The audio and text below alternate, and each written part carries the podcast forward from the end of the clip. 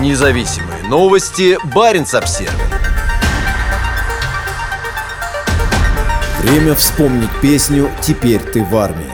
Бурманчане рассказывают о том, что на многие предприятия города приходят сотрудники военкоматов с повестками. Осенью в Мурманске по утрам бывает хмуро. Низкие облака, дожди, облетающие с деревьев листья. Все говорит о том, что скоро наступит зима. Но утро 21 сентября добавило серых красок не только в погоду, но и в настроение людей. Началось оно с перенесенного с вечера 20 числа и записанного заранее выступления Владимира Путина, показанного по центральным каналам телевидения. В нем он обратился к гражданам России, коротко рассказал о ситуации на Донбассе и ходе специальной военной операции по его освобождению от неонацистского режима. Резюмируя все сказанное, Путин объявил частичную мобилизацию. В этой ситуации считаю необходимым принять следующее решение. Для защиты нашей Родины, ее суверенитета и территориальной целостности считаю необходимым поддержать предложение Министерства обороны и Генерального штаба о проведении в Российской Федерации частичной мобилизации. Указ о частичной мобилизации подписан. Мобилизационные мероприятия начнутся сегодня, с 21 сентября. Поручаю главам регионов оказать все необходимое содействие работе военных комиссариатов. Мурманские военные молниеносно отреагировали на это заявление. Спустя всего пару часов в соцсетях стали появляться сообщения о том, что сотрудники военкоматов обзванивают потенциальных резервистов и приглашают для уточнения данных. На это тем, кто отвечал на звонки, давалось 12 часов.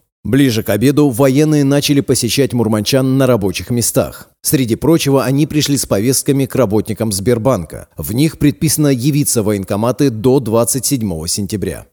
В библиотеках Мурманска вчера было спокойно, так как большинство из сотрудников мужчин – студенты, пребывающие в запасе второго разряда или вообще не военнообязанные. По их словам, пока спокойно, но кому будут вручать в будущем, непонятно. При этом те, кого потенциально могут мобилизовать, говорят, что скорее пойдут в военкоматы, чем будут скрываться, поскольку, по их словам, проблемы с законом в этом случае будут очень серьезные. Также в соцсетях появились сообщения о том, что 23 сентября состоится собрание на 35-м судоремонтном заводе, и, по мнению работников оборонного предприятия, будет обсуждаться тема ограниченной мобилизации. Впрочем, им она не грозит, поскольку по закону сотрудники оборонно-промышленных предприятий имеют право на отстрочку от призыва. И уже вечером Андрей Чибис в своем личном телеграм-канале сообщил о том, сколько точно будет мобилизовано в Мурманской области. От Мурманской области планируется мобилизовать порядка тысячи человек. Эта работа сегодня начата, и штаб будет работать в постоянном режиме, заявил глава региона, который лично возглавил призывную комиссию в Мурманской области.